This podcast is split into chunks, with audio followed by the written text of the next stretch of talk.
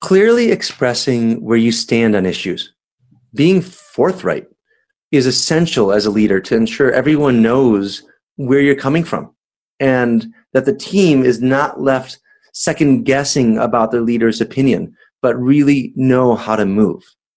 I'm Jason Gore, and I'm here with executive coach Robert McNaughton. Great, Jason. Um, this is an important practice because as a leader, I need to be very aware of that I actually do have a stance on particular issues and that the team really needs to know where I'm coming from, especially if I'm mm-hmm. in a position of authority. I don't want them to have to be kind of rooting around and figuring out what I want. I need to be straightforward about it. Mm-hmm. You know, there's so so often that I see the no, a lot of noise, confusion, a lot of rework get done That's because right. you know an executive is not is kind of standing on the sidelines and waiting to share their stance. Um, you know, I remember there was one situation where you know the executive said, "Hey, go make this happen. I want to I want to produce a short video, two minutes long, to, to demonstrate something." And um, they said, "Well, what's our budget?" And he said, "Well, you know, you tell me." Yeah. Right? And they went and they they went and they did this big production budget. It was going to be about seventy five to hundred thousand, and they came back and did all this work. And he's like, "Oh no, no, no! I meant like more like a home video."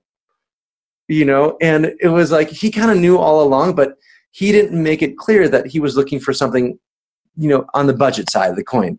You know it was kind of like no this is fast dirty low quality not high production. And he had a really strong opinion about it. Like you know they actually tried to push him hey it makes sense to do this. And he's like no. And yeah. it would have saved a whole lot of work if he was just really clear that he wasn't willing to budget this. Yeah exactly. I mean really the, the big costs here are wasted time, wasted resources, and kind of wasted mental energy when all your team members are trying to figure out why is he acting in a particular way or why is she you know tr- trying to figure out what they want. And uh, yeah. instead of just like how quickly everything can get in line when as a leader i do my responsible thing of just being clear with what i want. Yeah. You know mental gymnastics are so difficult from a morale perspective. Like if I can't just, you know, if I don't know my target and can't move that way and know how where people stand, the amount of strategizing and the amount of options that I have to uncover, the amount of research I have to do to explore all of the little tiny branches of my guessing of where a particular leader might fall on in an equation is hard. Yeah, um, it's just so much easier when you're like they're like, you know, hey guys, I love dogs and I really don't think we should have a dog policy. Like, I, I don't think we should have dogs allowed. Uh, right. I'm sorry, but that's where I stand right now. Happy to be convinced otherwise. Yeah, exactly. Uh, you know, it's just it's just doing our job as a leader, and I think you know what gets in the way of like me doing this is uh, like there's been times where i'm trying actually not to get in the way of my yeah. team members contributions and so i'm trying to create space for them i want to hear their opinions i want them to feel included but really it's creating just more stress and anxiety because i actually do have a preference and when i deliver it everybody you know, it's like, okay, great, we can get back to work. Totally. And I understand where that, that's coming from. Like, I don't want to, you know, I know a lot of leaders that don't want to bias their team members. That's right. Right. And they want to hear, you know, what they have to say about it. And if you're going to do that, just make the process short. Yes. Like, you know, but don't, you know, don't elongate it over the, over weeks and months.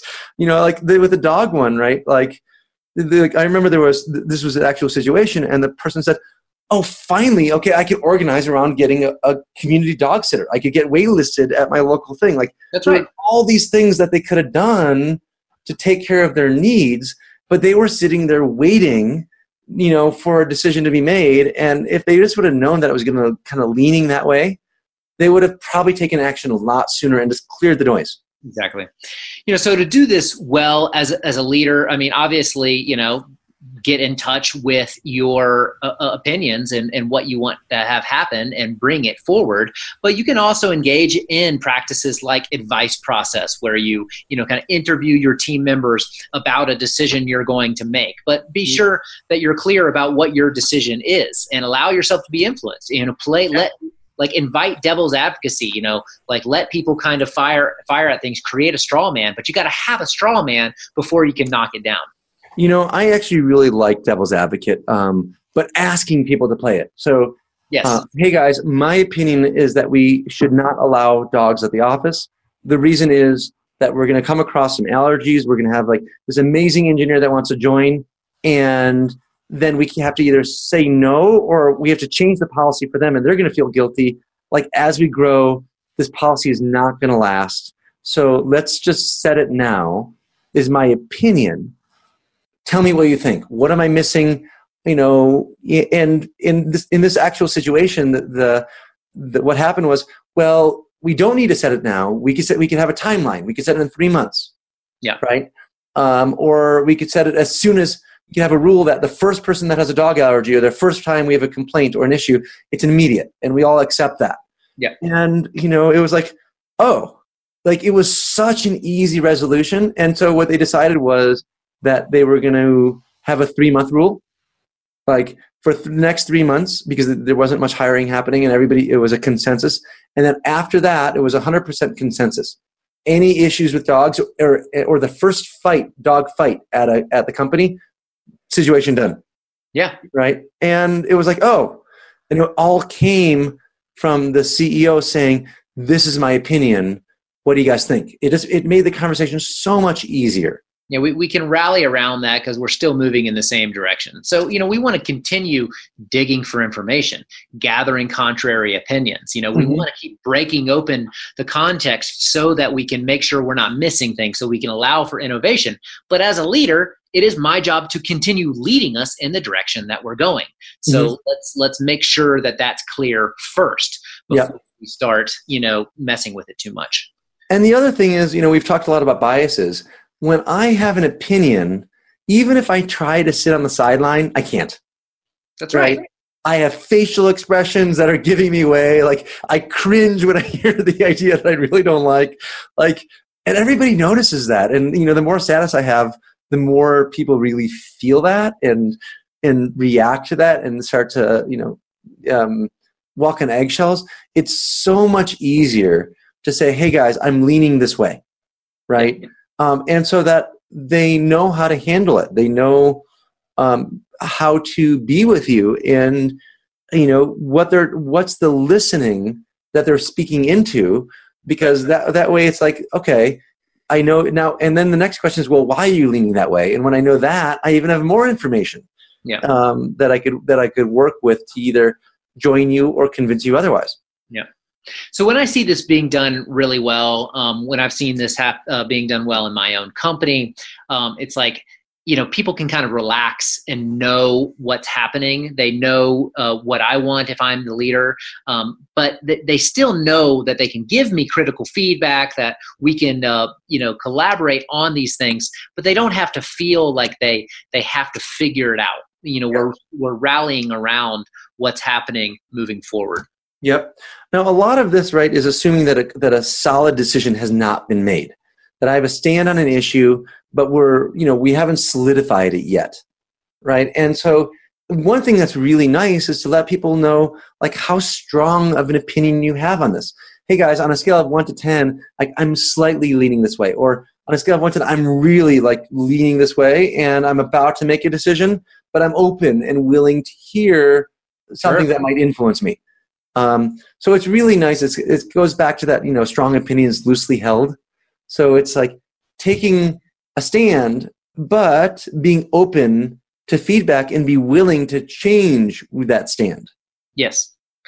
Yeah. I, so, you know, as far as taking this forward, you know, next steps with working with this, um, uh, to me, it's, it's about acknowledging when we're in a position of authority that we actually, you know, not only have authority, to make decisions we also have a responsibility. And even if you know people are saying it's like oh i don't want to be the sage on the stage that you know knows absolute truth. I want to be more of the guide on the side you know th- that's great. You still have to guide. You still have to lead in the direction of where we're going. Otherwise you're not doing your job. Yep. Another good next step is to declare when a decision will be made um, in the future and where you stand today and so you're really separating out um, taking a temporary stance and making a more permanent or more solid decision if it's in your authority to do so. Um, so the key takeaway here is to clearly express where you stand on issues. Just be forthright. It helps everybody around you know how to move, to understand your biases, and they're not left second guessing and and stepping on eggshells or walking around eggshells around you know trying to figure out where you stand. It really just helps everybody move the ball down the field. Really good stuff, Jason. Thank you for having this conversation with me today. Thanks, Robert. And to all the leaders out there, we hope this conversation has been helpful.